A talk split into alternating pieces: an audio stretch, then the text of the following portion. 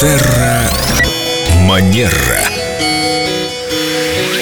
С нами Виктория Катева Костылева, наш специалист по этикету. И тут такая тема интересная возникла. Все же ходят э, на обед с коллегами. Ну, все ходят. Да. Даже я когда-то ходил. Бизнес-ланч. Но теперь его не берут. Потому Попить что... кофе можно, попить чаю. Нет, ну потому что мы рано заканчиваем, рано для да, обеда. А те, кто работают полный рабочий день, они, конечно же, ходят на обед вместе со своими коллегами. И оказывается, здесь тоже есть этикет. Да, Виктория, о чем нельзя говорить во время бизнес-ланча, чтобы не нарушить пищеварение свое? Ну, я о себе прежде, прежде всего думаю.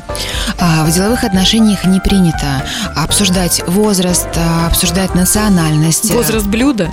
а, возраст а, другого человека, национальность, а, религиозную принадлежность, давать какие-то комментарии, например, о весе недостаточном или чрезмерном, или о росте недостаточном или чрезмерном, на ваш. Подождите, подождите, а о чем же тогда сплетничать за обедом с коллегами? А вот сплетничать за обедом с коллегами не стоит. Вот как раз-таки обсуждение других людей, обсуждение, точнее так, обсуждение ошибок, обсуждение промахов других людей, это точно не про хороший тон. Я сейчас не говорю о том, что это делать категорически нельзя. Этикет – это не уголовный кодекс, но если вы хотите быть э, человеком высокой культуры, хорошего воспитания, то лучше этого не делать. О чем же тогда говорить за обедом? Ну, Например, можно обсуждать а, новости науки, культуры. Культурные события. А какой фильм недавно вы посмотрели, Семен, который вам понравился?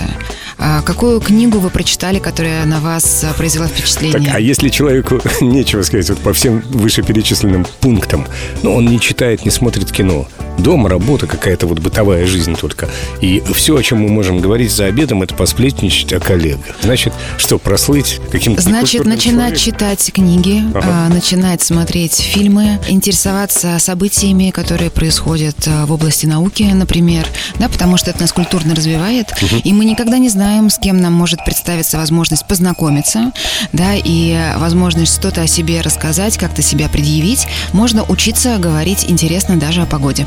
Да, чтобы потом о тебе в курилке не сказали, ой, она такая сплетница. А вот если ты о книгах, об искусстве говорил, она культурный человек, это же гораздо приятней. Согласна с вами. Да. Это прям прописанное правило. Да. Проблемы кожи, проблемы лица, проблемы а, семейного положения, это тоже не обсуждается. Ну, понятно. Но это еще не все нюансы, о которых стоит помнить, когда речь идет о неформальном общении в деловом мире. О них поговорим, продолжим как-нибудь в следующий раз. Ну, мы поняли, то есть за обедом вообще говорить теперь не о чем, если, ну, кроме, вот как вы сказали, культуры и искусства. Давайте тогда вернемся к, к тому, чему нас учили в школе. Когда я ем, я глух и нем. Вот самый лучший принцип за обедом. Тоже неплохо. А я уже ем. Терра Манера.